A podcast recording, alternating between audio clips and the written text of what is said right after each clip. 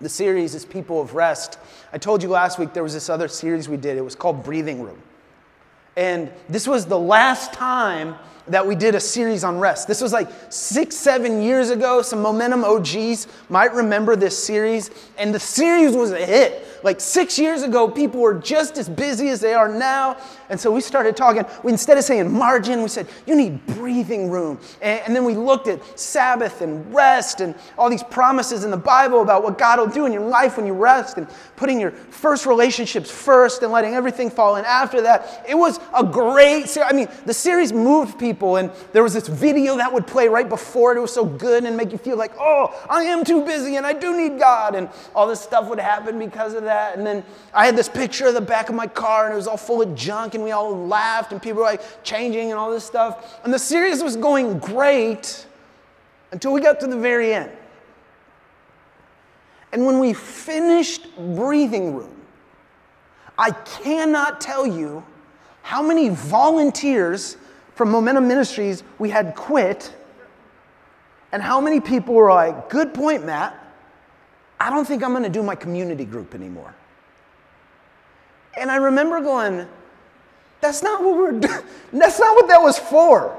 And I'm not kidding, the phone would ring, somebody tap me on the shoulder and they'd be like, Can we talk after service? I'm like, No, no, I'm not talking to you because I know what you're about to tell me.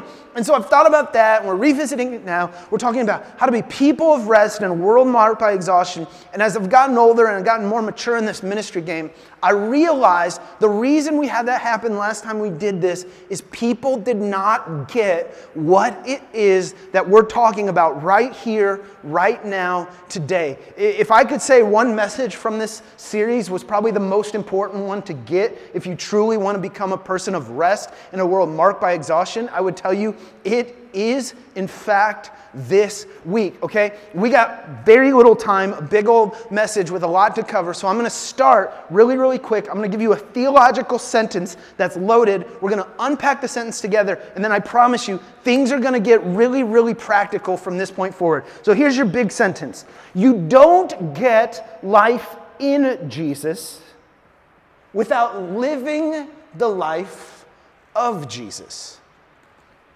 You don't get life in Jesus without living the life of Jesus. Here's what I mean by that. We know Jesus has all kinds of promise about rest and about anxiety and about replenishment. I mean, Luke, could you go to the Matthew 11 that we've been looking at in this series?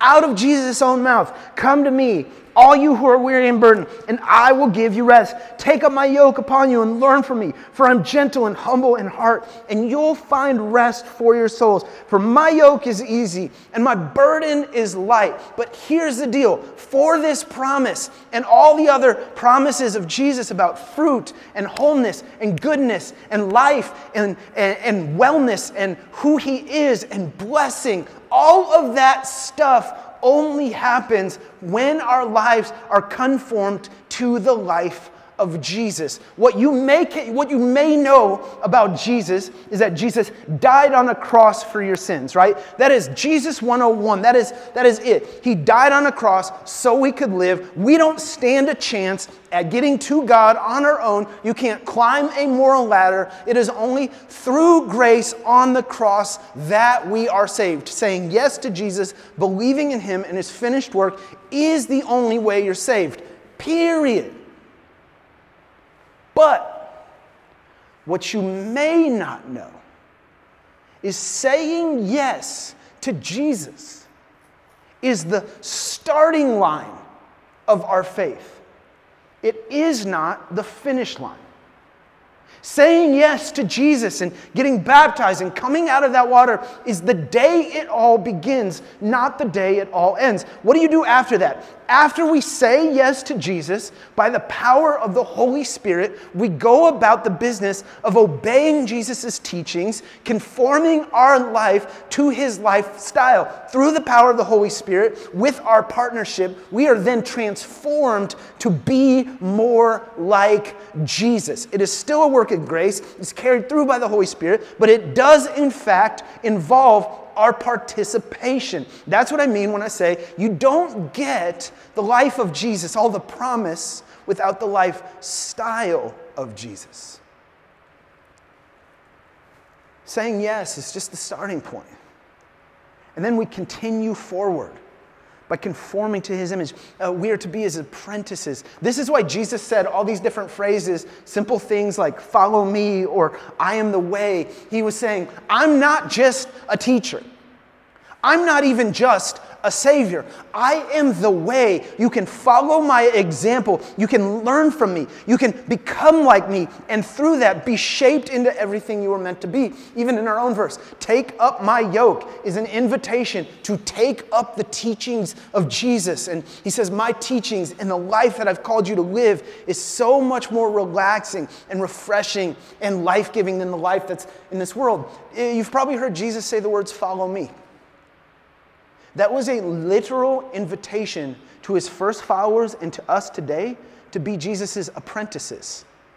We would literally, as if you were learning to weld, you would watch an, a welder and you would learn from him and you would watch how he does it and the things he does and the way he thinks and, and the way he acts. That you would apprentice from him to learn how to weld like him. When Jesus says, Follow me, he offers us this invitation to walk with him in relationship and be transformed into his image in the process. Time out. My Bible scholars and theologians all have a question in their mind right now. The, the appropriate question at this time would be wait, wait, wait a minute, Matt. Are you telling me I have to do all this Jesus stuff right to be loved by God? Hold on, hold on. What about by grace you are saved through faith, not by works, so no man can boast? What about all the stuff about he died for my sins? I could never do it on my own. I'd say all of that is absolutely right, and it is true after you receive the gift of salvation. We partner with King Jesus, living into the life that he has for us. Uh, the theologian Dallas Willard said it like this Grace is not opposed to effort it's opposed to earning. The grace of God does not mean I kick my feet up and I wait to get to heaven one day. The grace of God means I do not have to do religious things to earn God's love. But what do I do after that? I partner with King Jesus. I have a part to play in becoming everything He made me to be. Time out. This is why it is completely possible for me to stand up here for three weeks and read these promises from Jesus come to me if you're weary and burdened, and I'll give you rest. I'm humble, and, and my burden is light. It is completely possible for me to read this promise from Jesus and for people here who come to church every single Sunday to go, wait a second, Matt, I don't see that happening in my own life. I don't, how, how are you going to talk about Jesus and he's rest and he's easy and his yoke and it's light? And I feel more stressed out than everybody that I see in my neighborhood. Not only am I stressed out trying to do all the things that people in my neighborhood do, I got to put the Jesus thing on top of that. I got to be here on Sundays. You guys are telling me to get in a group, and now I'm supposed to serve. How is that going to make me more well rested? How does it? How can Jesus claim this? What I would say is you don't get life in Jesus without the lifestyle of Jesus. Particularly, four rhythms we see woven through his life. Four regular practices Jesus did that we should be doing today that gave him a life that was balanced, purposeful, and restful all at the same time. And so here, here, is, here is why this week matters. This is as close as I can get to giving you a recipe for how to live a whole, purposeful, balanced life in Christ. This is it. We're going to look at four rhythms. We find all of them in Mark's gospel in the first chapter. Now, any bottom line people here, like, just give me the bottom line. Just tell me the importance of Anybody like that? Like Cliff's Notes? Like, I want the brief. This could have been an email, people. That's me. Okay. If that's you, Mark's gospel is for you. He's the bottom line gospel writer. He doesn't even start, he doesn't even do the Jesus, and then there's Mary and Joseph, and there's no room in the end. He's like, hey, the other boys wrote about that. I'm going to just tell you about who Jesus is and give you the important stuff. So, Mark chapter 1, he shoots the story out of a cannon. It, be- it begins with Jesus being baptized, coming up out of the water, going into the desert to be tempted. It begins with Jesus healing and preaching the kingdom of God. And so, if you were to look at Mark chapter 1, it's on, okay? There are crowds following Jesus. Uh, everywhere Jesus goes, he's got to lay low because when people find out they're there, all of a sudden there's 10,000 extra people in town. So, that's where we find Jesus in Mark chapter 1. He's like, let me tell you what's going on.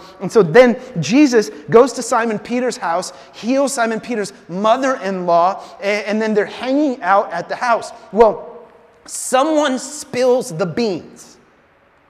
Somebody was there, and then they go out and run to the 7 Eleven, and they're like, You guys are not going to believe what just happened at Simon Peter's house.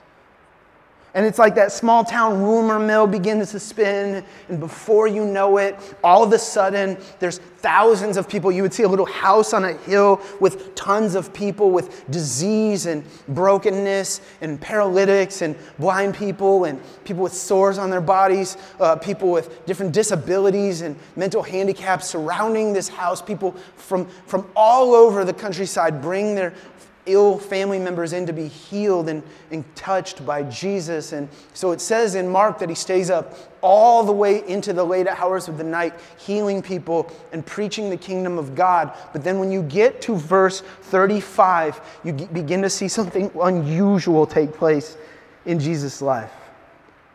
Mark 1 35, it says this Very early in the morning, while it was still dark, Jesus got up left the house and went off to a solitary place, that's worth underlining, where he prayed. Simon and his companions went to look for him. And when they found him, they exclaimed, Jesus, everyone is looking for you. Jesus replied, Let us go somewhere else to nearby villages so I can preach there also. That is why I've come. So he traveled throughout Galilee, preaching in their synagogues and driving out demons. Now, there are four specific rhythms that we see from Jesus' life that can all be found in this passage. Okay, I like to draw my note taking kinetic learners. This is for you. Uh, you can sketch it on your phone. Um, if you didn't know this, we have journals, free journals for you that are out there at the info center every single week. All we ask is that you use them to take Jesus notes and not make grocery lists, okay? So those are for you. And, and so we're gonna draw and we're gonna look at these four rhythms together. Okay, first rhythm from Jesus that you have to get is simply this it is rest. R E S T. Okay, you guys are going to learn the secret about my horrible handwriting. We see Jesus rest.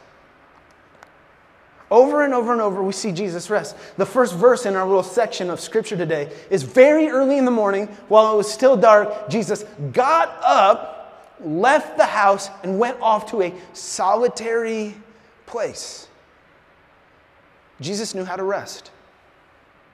He knew how to get some me time or some me and God time. He, he knew he is the OG of self care. Keyword in self care, it is only valid when you're using self care to fuel you to take care of other people. But he got a way to rest. And over and over and over again, we see Jesus, if you were to watch his life and study him in Matthew, Mark, Luke, and John, you would see him constantly breaking away to rest. In Mark, we would see him get away and rest. Um, in Matthew, uh, we would see him laying down in a boat. Remember the one in the storm? There was, they were traveling on a boat, and then there was a big storm, and then they find out that Jesus is sleeping down in the hole of the boat, which means a power nap is a very spiritual thing, and that should not be argued with over and over and over. This is uh, Jesus in the Garden of Gethsemane before the cross. He just wants to get away, he wants to be with his Father, and he wants to rest. And I've been telling you guys this. This is this whole series. You need Sabbath, you need rhythm, you need play, you need delight. You are a human being, not a human doing. And so you should have regular times in your life where you can rest and be refilled. If you ever wanted to do an incredible Bible study, there's this word in the scriptures called eremos place. Uh, when, when, when it says that Jesus went off to a solitary place, that word there just doesn't mean he was alone, it means it was still. It means there was space. My family and I, I can tell you like this. We finally got out to see the new Spider Man movie. We did our, hey, we're Sabbathing on Friday. We picked up the kids from school. We're like, surprise, Spider Man. How awesome are your parents? And so we took them to see Spider Man. And, and y'all see Spider Man? Give me a nod. So, okay, all right, this will end. Okay, you got me. And do you remember the scene where the, the newest Peter Parker, they can't find him? Oh, oh, oh, oh, oh. Spoiler? Oh, I'm about to spoil the whole thing. All right, hey, this is your chance. I'm going to ruin this movie for you. Okay, okay, let me back up. Let me back up. Suffice it to say that in Spider Man, there are often scenes where you would see Spider Man having climbed up to the top of a building so he could get away from the mess and the work and the complications and just be. Can you picture it? That's an Eremos place. You would be shocked to see how many times in Scripture we see Jesus just break away from the crowds, from the hurry, and the expectation, and get to the Eremos place. It's over and over and over. Here's why this is important rhythms of rest keep my soul joyful and help me see the world as it really is. Rhythms of rest keep my soul joyful and help me see the world as it really is. You need rest because it guards your joy. You need rest because we live in a complicated world with high expectations, and it will wear you down in a hurry. You ever notice how easy it is to get mad at somebody when you're tired? Like, mad and tired go. Like, you don't have to work at getting mad when you're tired. You could be tired and somebody says, Oh, good morning. Hey, I made some coffee. But if they say it with the wrong look on their face, you're ready to punch them in the nose. You need rest to guard your joy. If you're out there running after Jesus and making family happy and pursuing your calling and being everything you were made to be, that will wear you out. And it is rest that will guard your joy. It additionally, here's what else it does it helps you see things as they really are. I was talking, y'all remember J.K. Jones, my mentor? He came and he preached in November. It was incredible. He's, he's okay, woo for J. Y'all don't do that for me ever. I, uh, he's mentoring me this year. We're call, I call him on the phone and we talk through some things. And, and, and, undoubtedly, there's one challenge in our household right now. And it's like, how the heck do we do this all? We got church. We, we love being a part of church and leading church. Britt's now in an NP program on top of working. The kids, Lucy's just getting her butt kicked by fourth grade. There's so much going on. There's homework. There's extracurricular activities now. How do you get dinner on that? And I remember talking to him in, in our last phone call. I was like, JK, how do we do this? And he goes, I have no idea. But I will tell you, this is why you need to get away and rest regularly. He said, Matt, if you don't get away, all of this stuff is going to seem so much bigger than it really is. Without time in that Eremos place, without time away from it all, little things seem so much bigger, and he's right. I got this picture of the front of my house and this is our place. And, and you probably see a nice little suburban home here in Chula Vista and, and a cute little van in the driveway.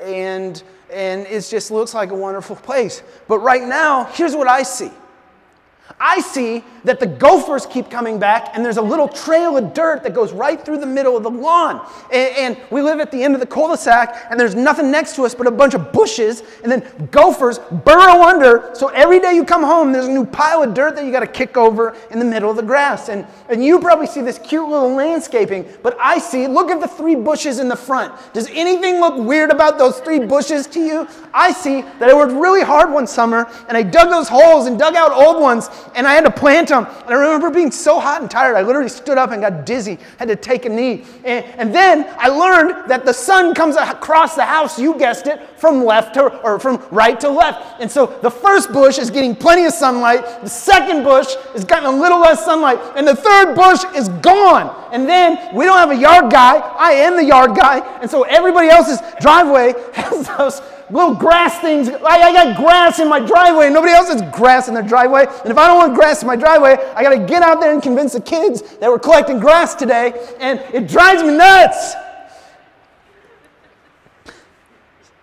But when I get away, it's not such a big deal.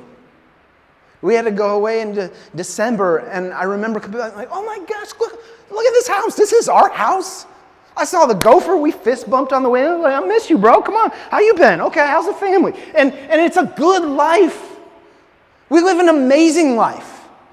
But when I'm tired, weird things start happening to me, and that's why I need rest. Here's your next rhythm you need rest and you need prayer.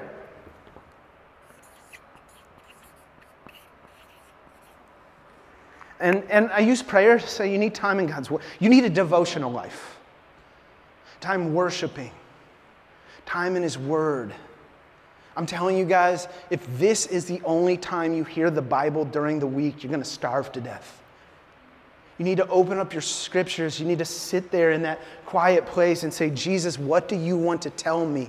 What, how can I serve you? What do you have for me? You, you need those holy habits, as JK would call them. The church is good, sermons are good, listening to podcasts is good. You need those things to keep you afloat. Um, this is Mark, that's our passage that we're looking at. But if you look at Mark 4:38, Jesus, boom, goes right back to a time of prayer. You would go right through through Mark's gospel, Mark mentions 14 times that Jesus gets away to pray in 21 chapters. More than, almost, oh, more than once per chapter, you see Jesus just running away to pray and, and to hear the voice of God. Uh, you go back to the Garden of Gethsemane right before the cross. What do we find Jesus doing? He's spending time in prayer. Now, I'm, I'm no genius, but here's what I'm going to say. If Jesus needed time in prayer and in the Word, I do too. King of the universe came down, put on skin, and realized you can't make it without praying and you can't make it without Scripture, then I can't make it without praying and I can't make it without Scripture. Here, here's the deal with prayer prayer keeps me calm in the chaos and centers my soul. Prayer keeps me calm in the chaos and centers my soul. I don't even think I have to waste my breath talking about chaos. I think you can go outside, you turn on the news, you listen to the conversation at your workplace, and know we are smack dab in the middle of chaos right now. Things are not how they're supposed to be. And therefore, we should be praying more than ever. You want a hint? If you're taking notes, just jot down Psalm 91. Oh, I love these words. This is a picture of getting away to be with God. Uh, David would write, He who dwells in the secret place of the Most High. That's like the, the person who escapes into the loving care of God, the, the one who hides away with God and prays, shall abide under the shadow of the mighty. I will say of the Lord, He is my refuge and my fortress, my God. In Him I will trust. Surely He shall deliver you from the snare of the fowler and from the perilous pestilence. Do you know that literally means epidemic? He shall cover you with his feathers, and under his wings you shall take refuge. His truth shall be your shield and buckler. You shall not be afraid of terror by night, nor the arrow that flies by day, nor the pestilence that walks in darkness, nor destruction that lays waste at noonday. A thousand may fall at your side, and ten thousand at your right hand, but it shall not come near you. Listen to Scripture saying you need time with God, you need time in His Word. You were made to dwell in a secret place with the Lord your God so He can strengthen your soul. Let's talk about soul for a minute. It keeps you calm in the chaos and it centers your soul. You'll notice something interesting. About Jesus and his life and the crowds and what he went through. It was, it was like almost every single time the crowds got big, Jesus would run for it when the ca- crowds gathered around and, and, people were around Jesus and, and they're like, yeah, I'm more here. Hey, can you, can you fix this up a meal? Uh, we saw what you did over there. And hey, Jesus, I got this cousin. He's got this thing going. Maybe you could be a part of his thing. And as soon as the crowds would grow big, boom, Jesus would escape and he would get away and he would pray. And the craziest thing would happen. He would come back from his time of prayer with new confidence in who God had made him to be and what God had called him him to do. This is in our Mark passage. I read this to you once. Listen to this. The disciples, they go and find Jesus and they go, Everyone's looking for you.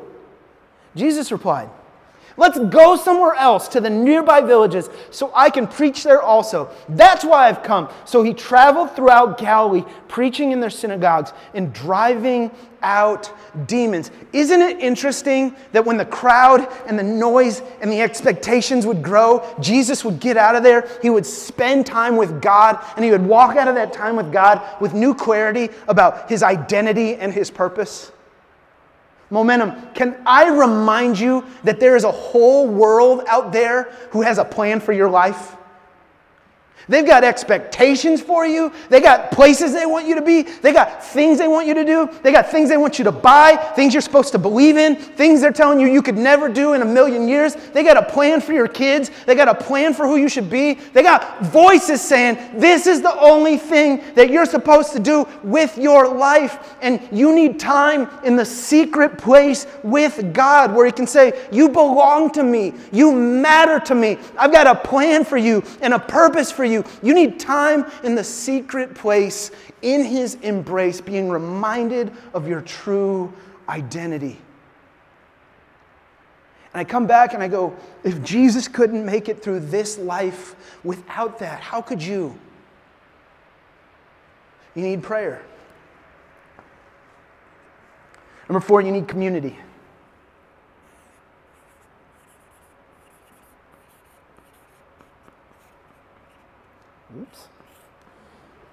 You need community.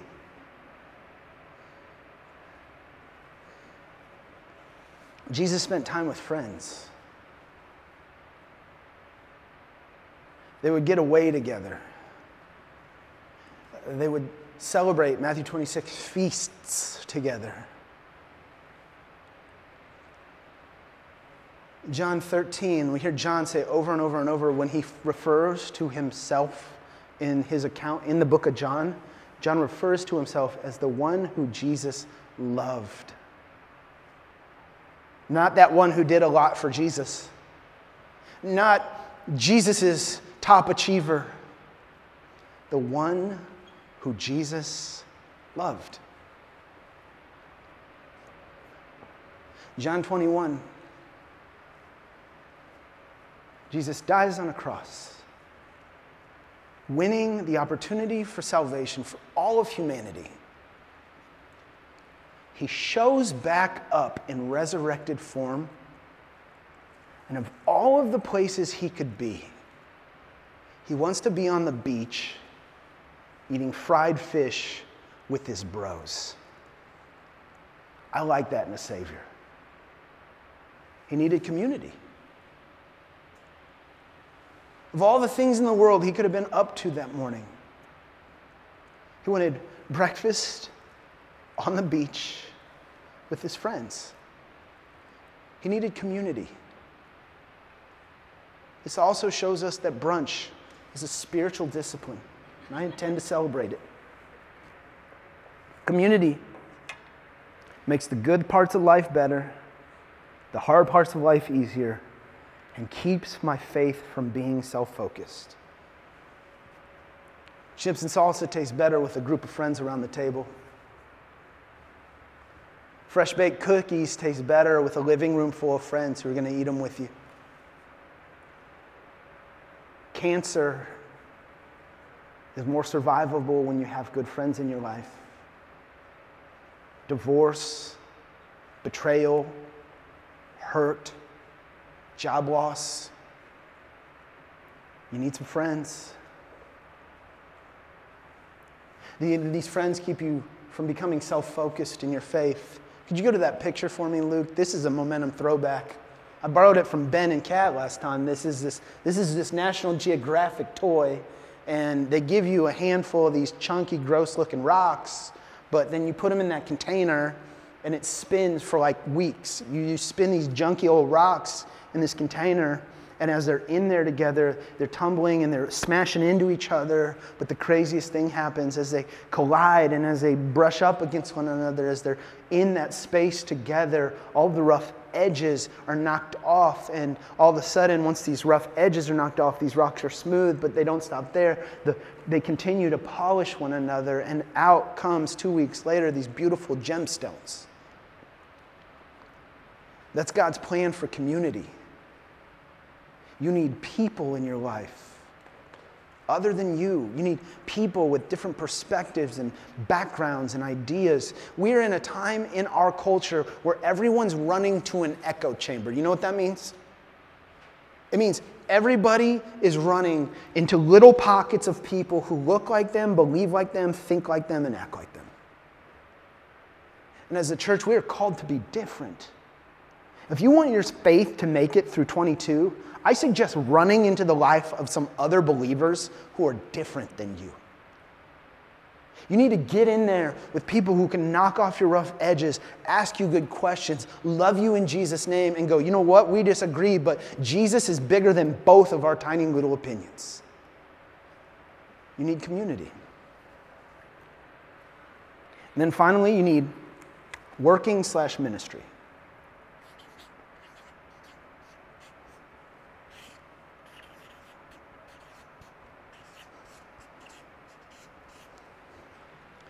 Jesus, uh, Jesus would say, I've glorified the Father by doing the work he's called me to do.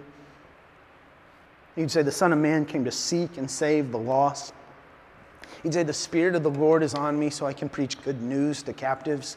Jesus knew that there was a specific work he was called to do with his life. You need this because I'll explain it like this every Jesus follower has a calling to ministry or sorry, has a calling and a call to ministry. Every Jesus follower has a calling and a call to ministry. What, what do I mean by that? I mean, you have a calling. That is Ephesians 2:10. You are a handiwork of God. He handcrafted you for a specific work here on earth you are supposed to do with your life. He fine tuned the details of who you are for a specific purpose here on earth. And in addition to that, you also have a call to ministry. Every Jesus follower is called to ministry. When you would get into the letters like Romans or Philippians or 1 Corinthians, you would see that every single Christian is given gifts from the Holy Spirit that are meant to be shared with the rest of the faith community. There's things you can do that I could never do. There's gifts you have that I'll never possess. And they were made to be shared with the church. And I'll tell you why this matters. Work and ministry gives my life purpose and keeps my faith growing. You need work and you need ministry to bring purpose to your life. And I'll tell you something when you switch, when you switch your thinking and begin to think of your work here on earth as your calling, as a work that God made for you to do with your life, and it's not just collecting a check, all of a sudden, that work fills with purpose and becomes so much more meaningful. And when you step into ministry, it changes things. Things change. Things change when you put on a blue shirt and you teach the kid, kids in that room the gospel. Things change when you disciple a student and say, I'm going to take spiritual responsibility for this child and guide them and grow them and train them and teach them. Things change when you see all of this stuff, all the blue shirt work and all the things that you do. When you start to see that as a holy privilege extended to you from Jesus Christ, your Creator and Lord, your faith changes.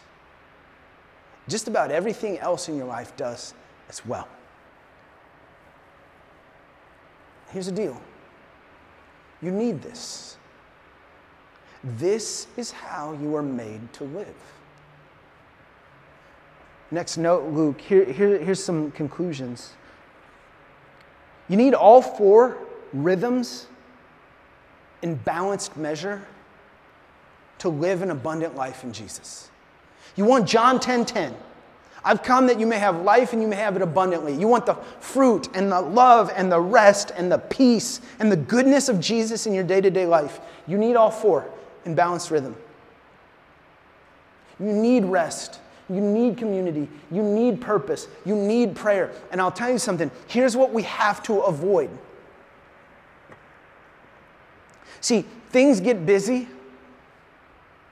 we get tired, and our instinct is not, hmm, which one of these medicines am I missing? When we get tired, we get a little worn down. We don't go, geez, I need some, I need to be with God. No, what do we do instead? We withdraw. And I've seen it so many times. Here's in church life. Man, I've been, hey, Pastor, I've been doing church and we're just, we got a lot going on in this season. And so, hey, I, I don't really think I can jump into ministry right now. And, and that group I was, hey, we, we just need to, we're going to have a season of rest. And, and don't worry, hey, don't worry about us. We're going to be reading our Bibles. We're going to be praying, but we just need to open up a spot on the calendar. But can I tell you something? Here's the problem that is not balanced. If, if, this were, if this were on a seesaw and, and you moved and you took these two important things out of your life and you just sat over here, you would fall over. And your faith will fall over.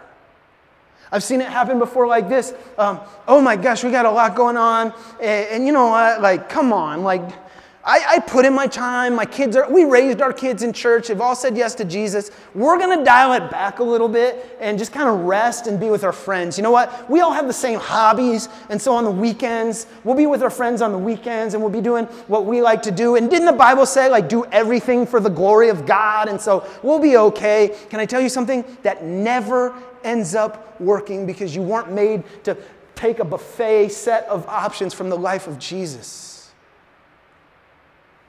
You take only rest and community, you put them together, you have a recipe for apathy. And a day will come where you go numb, you don't care anymore, and you'll feel justified in it. You need all four in balanced measure. Here's what else I'll tell you most people underestimate how much rest and prayer it takes to fulfill their calling. The longer I do this, the more I find people vastly underestimate the rest and the prayer required to be everything they were made to be.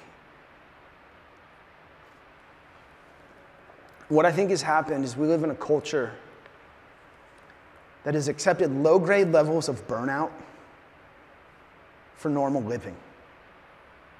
So we walk around with bags under our eyes, late everywhere we're supposed to be, apologizing all the time, not wanting to be at anything. And we call that making it. And you guys, as your pastor, I just want to tell you your life is far too important to live like that. You probably need more rest and more prayer, more time with God than you could ever imagine. I was counseling this couple not too long ago, eh, and married couple at each other's throats, just can't stand each other anymore. Tell me about your life. Tell me what's going on. How did you get to this place? And, it was obvious that this, these two people loved each other. They adored one another. But their busy life had crushed them. They got children with special needs that they had to tend to big, high purpose leadership jobs for both of them, and they were just getting eaten for breakfast. And I was like, you guys, you have an unusual life. Do you take unusual amounts of vacation? No, no, we can't do that. We got, I mean, we got this thing going on. If we don't miss it, miss it. Well, hang on, hang on, time out. You get that your life is insane, right? Yeah. Well, don't you think it might require an insane amount of prayer and rest to sustain that? Oh, we can't. I mean, they're in a hurry and this is so busy and we got things, and if we slow down, then this is like, it's like, no. Come on, if you were sitting with that couple, what would you tell them to do? Rest. Pray. Be filled. You get that for them, but do you get it for you? Last one. Band, you guys come up. I'm, I'm get out of here. Last one. You'll never grow out of your need for the four rhythms of Jesus. You're not going to age out of your need for community and authentic Jesus centered friendships. You're not going to age out of your call to ministry or your need for prayer and rest. And I tell you that to tell you, in the Momentum family, week in and week out, you sit amongst heroes. You sit amongst Ann and Mike. Not to embarrass you, but 70 and 71, still serving Jesus in their day, fed by the word regularly, loving their church community, and living lives of purpose. You sit amongst giants like Keith Gooseby. 67 years young. We relaunched, replanted, re whatever you want to call this. Our top need was Kid City volunteers. Retired Force Master Chief, 67 years old, grandbabies and the like. Hey, Keith, um, I don't know how to ask you this, but for this thing to happen, we need people to disciple our children. He said, Sign me up. And he is there right now, discipling our children. And I'll tell you why you never grow out of this. Because this is Jesus. He is your creator, He is your sustainer, He is your savior, and you were made for Him. Nothing will ever change that. And that's why this matters. So I'll have you guys stand. We're going to sing one last song, and we'll be done together today.